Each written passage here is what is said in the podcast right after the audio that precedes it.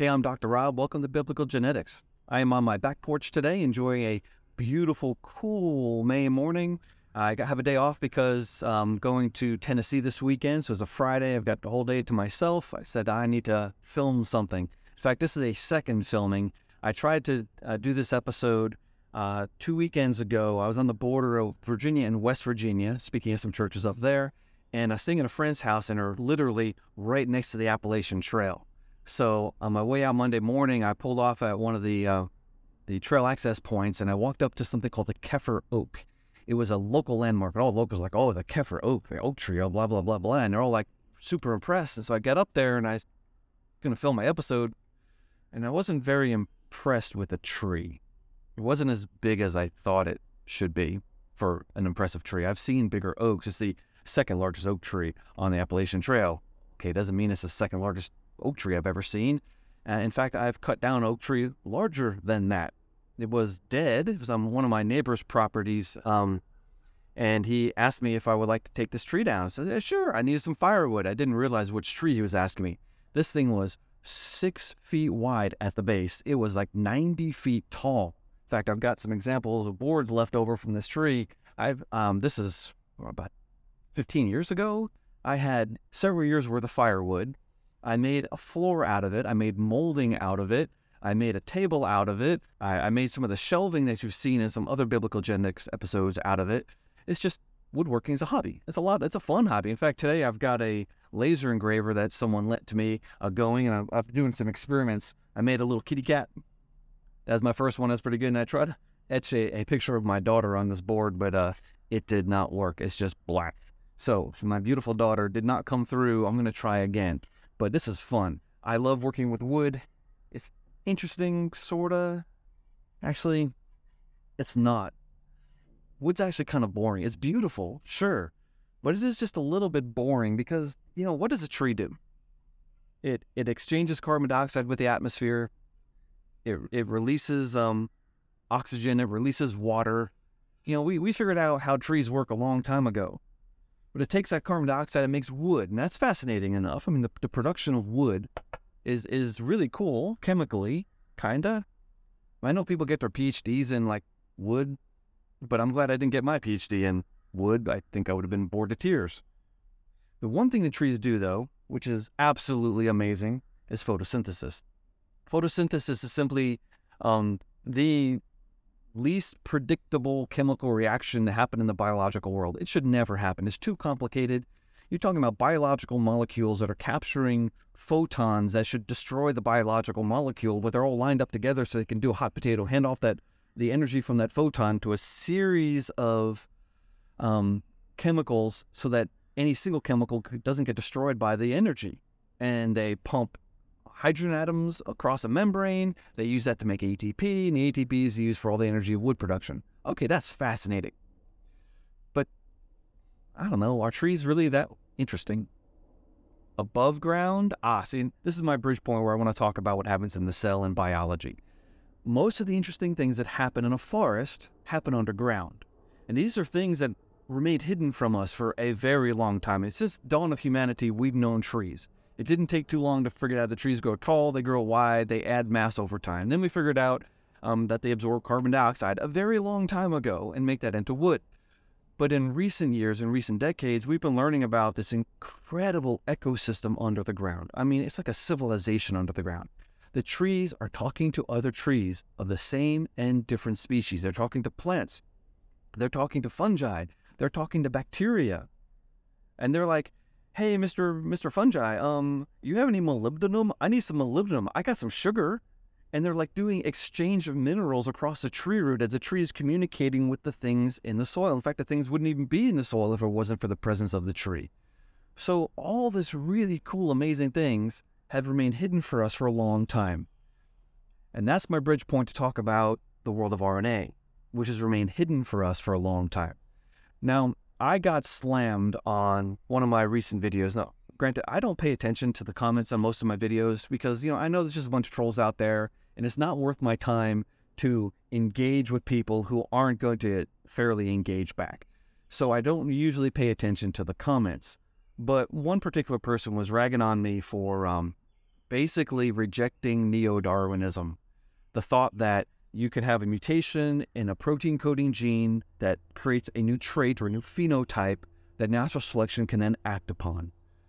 And I'm like, dude, man, that's so 20th century. I mean, this is the year 2023. You're talking about 1920s, 30s, 40s, 50s, 60s ideas. Now, granted, back in the day, we didn't know how things worked, and life seemed kind of simple, and it kind of made sense that if you had a mutation in a protein coding gene, that that would do something that natural selection could act upon. Okay, fine. But they realized pretty quickly that most mutations don't have a giant effect.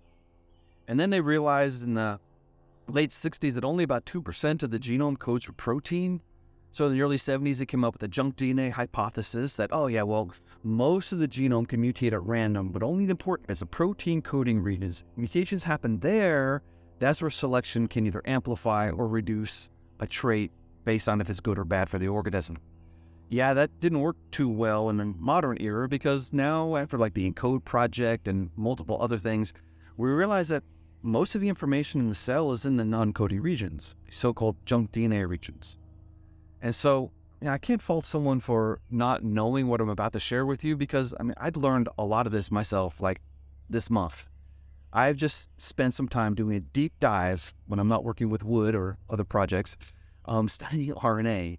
I read multiple scientific papers, uh, multiple web articles, and one one incredibly important modern book, which I'm going to be reviewing for the Journal of Creation when I'm finished with it, which is extremely laborious and hard to get through because it has so much detail.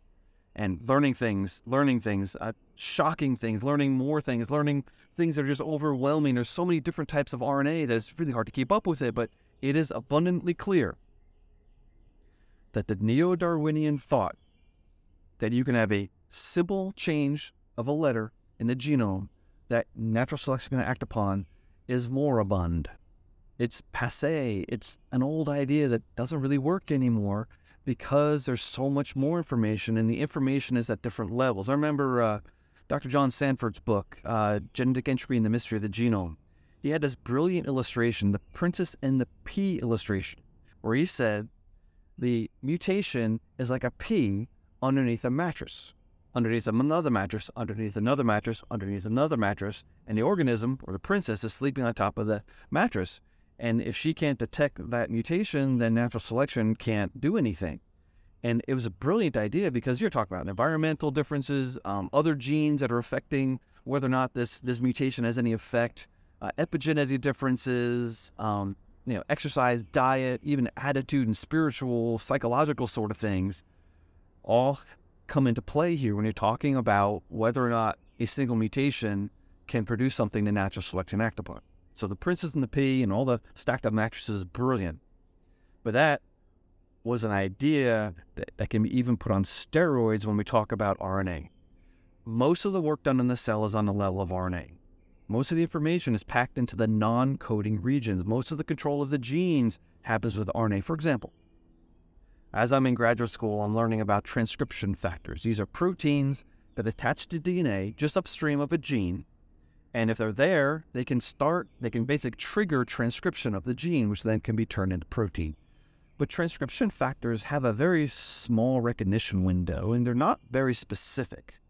They can theoretically stick at other places in the genome. So, how come they only stick there? Well, now we learn that there are um, RNAs called enhancers that will attach very specifically to the DNA and then grab the transcription I can't say that transcription factor and stick it onto the DNA so that the gene can be turned on. So in the end it wasn't the proteins that were doing the work, it was the RNA that was doing the work. There are many, many other examples like this. You probably are familiar with transfer or say messenger RNA. We'll start with that one. When a gene is made into RNA, it's made into something called messenger RNA. Now, in higher organisms, our introns have to be cut out, and then the exons have to be joined together, and then that can be translated into protein in the ribosome. But the messenger RNA is basically what's going to turn into a protein. And then it, the cell uses things called transfer RNAs. A transfer RNA has a little three letter code at the bottom called a codon, which sticks onto the messenger RNA in a specific three letter spot. And on top of the transfer RNA, there's an amino acid. The amino acid is added to the growing protein strand, and that's how we get a protein. But the machine that does that, the ribosome, is a very complex combination of proteins and RNA. So we have ribosomal RNA, we have transfer RNA, and we have messenger RNA. Those are RNAs most people are familiar with. But now we know there are things called microRNAs. There are long known non-coding RNAs or link LNC RNAs. Those, these are the most important thing. I want to talk about these specifically because when they were first discovered, nobody knew what to do with them. They weren't supposed to be there. Uh, the g- information in cells must be in the protein coding regions, not in this other stuff. So they just said, oh, these are long non-coding RNAs, and they threw them into a basket and now we're learning that there's lots of different types. In fact, they should not all be called the same thing. They, they should forget that long known non coding uh, designation, throw it away, and let's talk about specific types of RNA. Because there are some long non coding RNAs that are a couple hundred letters long, and there's some that are tens of thousands of letters long. There are entire long non long non-coding RNAs that look and act just like protein coding genes. They have introns and exons are alternately spliced depending upon the environmental conditions or the state of development of the organism. I mean, they look like genes, but you can't take the information there and turn it into a protein. It would be a nonsense protein. It has nothing to do at all with the production of proteins, and yet it looks just like a gene. What is that thing? Uh, one of them in particular is called XIST. It's like 17,000 uh, letters long, I think, and it's got, I think, eight exons. Incredibly important thing that's happening in the cell, and we knew nothing about it. There's a couple of reasons for that. The early geneticists can't be faulted for focusing on, on DNA. It was easy to sequence, it's a much more stable chemical, and it's just easier to work with. Uh, one of the problems with uh, DNA or RNA, I should say, is that it has a lot more than four letters. Now, DNA, you know, A, C, G, and T, and sometimes the uh, the uh, C's can be methylated, so you have another letter there also. But it's really just A, C, G, and T: adenine, cytosine, guanine, and thymine. Well, RNA has A, C, G, and U instead of thymine. There's a uracil, but that's only when it's first transcribed. Hundreds of chemical modifications happen to RNA. One of the uh, big things we see in RNA is inosine take an, an adenine and translate it or chemically modify it into inosine. Inosine is really common in RNA, but so are lots of other modifications. And every time you modify one of the one of the nucleotides, it's a different nucleotide. It's a different chemical. And so sequencing RNA is really hard. One of the reasons why RNA technology was held back is okay, besides the fact that it's an unstable molecule, uh, it's not as easy to extract it's, it's really hard to sequence. Well, recently people have turned the nanopore sequencers on RNA. Nanopore sequencing is amazing. You take a charged plate with a little micro hole in it, and you can grab a DNA and pull a piece of DNA and pull it through the hole. And on this charged plate, as the letters are going through, the charges on the ACs, Gs, and Ts, you can read them and say, oh, say A, C, C, C, G, G, G, T, C, C, A, A, A, C, C, G, G, T. Oh, that's really amazing. Well, they've been tuning that to work better with RNA now. And so they haven't figured out all of it, but a lot of the letters that we see in RNA can now be sequenced directly. And that has been a huge boon for RNA technology because now we can see what's happening in the cell a lot more easily.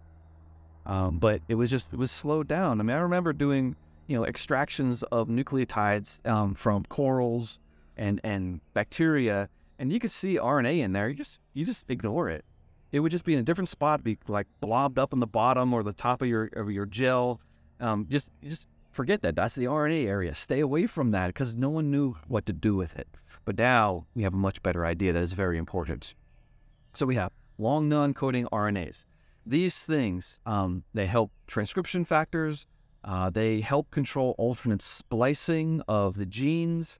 They are heavily edited, especially the A to I. Uh, they're also methylated. Um, there's one called ADAR, ADAR1, ADAR1, which binds near repetitive elements and helps fold up the DNA. All those repeats that are in the junk DNA, yeah, those things, the ALUs and the things that are just randomly scattered in the genome, it turns out that they're very important. That a lot, lot of non coding RNAs will match up to a lot of these repeat sequences and cause folding and bending of the DNA. Another thing RNA does, it um it can form triplex structures with DNA. It can lay down in the major groove of the DNA double helix and interfere with transcription. So it can turn genes on, it can turn genes off. Non coding RNAs can also cluster in the cell to make what are called phase separated domains. Just like if you if you mix oil and water together, it'll separate by phase. Well, the same thing happens if you have a bunch of RNAs that are similar, clumped together. They can literally cut off the outside of the cell and make a little pocket all by themselves, almost like a like an organelle, but it doesn't have a membrane around it.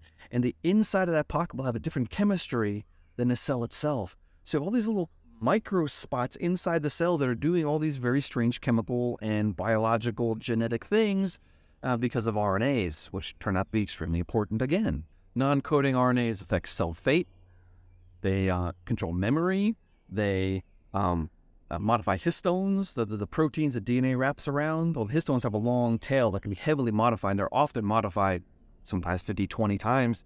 Uh, RNAs tend to do that. There are there are modification writers, modification readers, and modification erasers amongst the non-coding RNAs. They're doing incredible things in the cell, only just learning this now. We also now know that RNA could be inherited from one generation to the next. That is modified RNA. RNAs that are modified by environmental or cell state conditions can be passed on.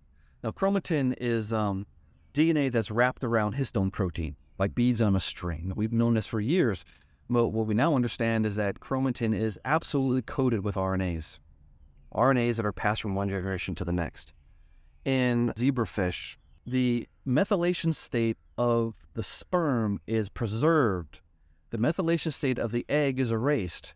And then after fertilization, the female contributed DNA is methylated according to the male contributed DNA. So whatever genes are turned on or turned off in the male are turned and turned off, turned on or off in the babies that grow after fertilization.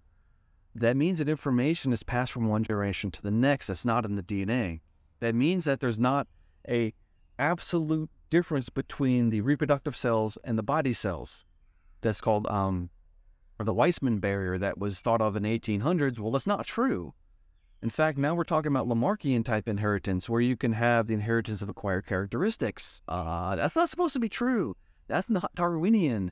And that just makes the situation much, much, much more complicated. And that's the cool thing about biology, how complicated it is. Because I've said this a couple times. Let me say it one more time.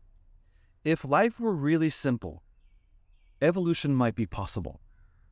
But the more complex life is, the less possible it is for it to evolve.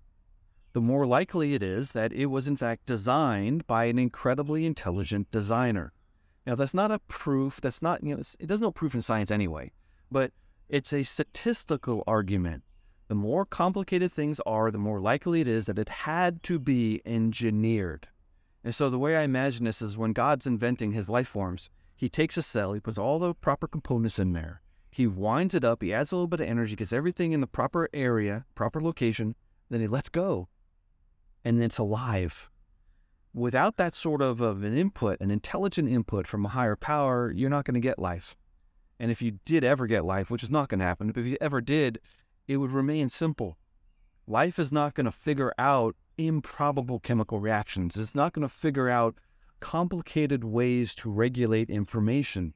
It's going to remain simple, remain fast reproducing, and small with a with a compact um, genome because the things that have like you know parasitic elements in their DNA are going to reproduce more slowly. They should be selected away.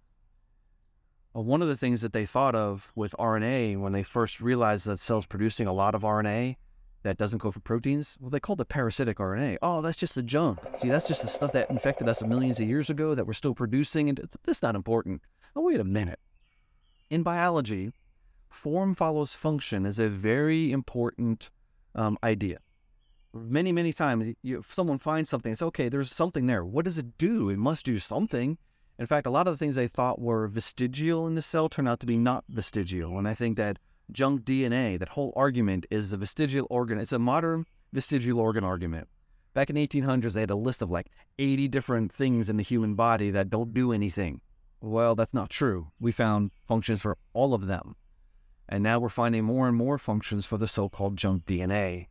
because it's not junk. It never was junk. In fact, it's always been important, but evolutionary bias made people think that it's actually just nothing. Now, it doesn't mean that every single thing in the cell has a function. That's not true. I mean, it doesn't have to be true. We could have parasitic DNA. We could have broken DNA. We could have DNA that's just there for scaffolding. It doesn't have to actually have a specific function biochemically or genetically, but most of it should be functional. In fact, in evolutionist, um, you probably should think that most of it's functional because selection should always be driving to get rid of the parasitic stuff, the broken stuff. Uh, optimization should be happening over billions of years. And yet, at the same time, you can only optimize what already exists. You're not going to think of, or sorry, evolution is not going to think of strange, new, bizarre things that come out of nowhere that would never be predicted based on simple chemistry of the progenitor. You're not going to get complex chemistry, complex genetic, complex structures that are tightly regulated in complex ways through a simple trial and error process. So, honestly, I think that the design idea, the fact that the thought that there's a God that created life is a much more powerful explanation than the evolutionary model. Now, granted, evolution does explain a lot. It sure does. Uh, there's a lot of things in evolution that that seem to fit very well with uh, the the living world, but that doesn't mean that it is the answer. And when you look at what evolution cannot explain, that's where you see the failure of evolution not with what it can explain. That's not how science works. In the same way, in creationism, I know that we spend, me and my colleagues, we spend a lot of time trying to find things that match up with what, what our beliefs are. Fine, we do that. All people do do that. I'm just fact of human nature. But I'm also trying to find areas that I cannot explain. And there's some I can't explain. Sure. Yep, look at that right there. That sure looks like an evolutionary thing.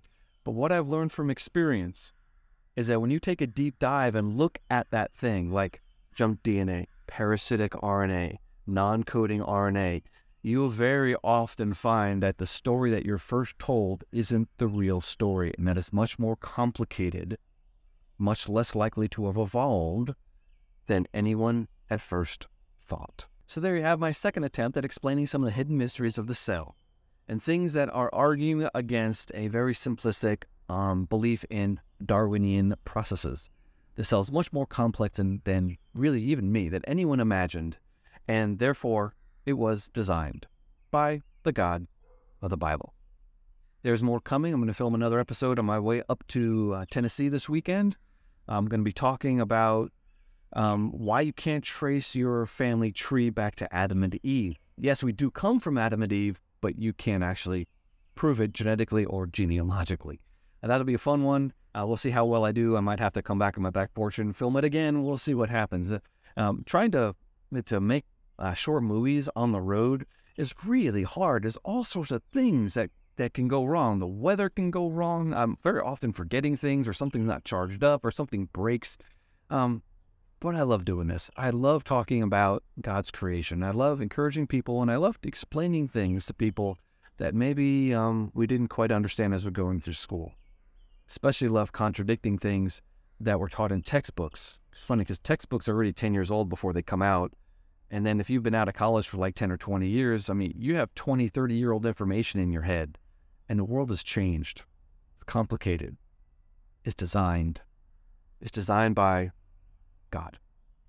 Hey, thank you so much for your support. I really appreciate the people on Patreon and the people on buymeacoffee.com that are contributing to help uh, encourage me to keep doing this.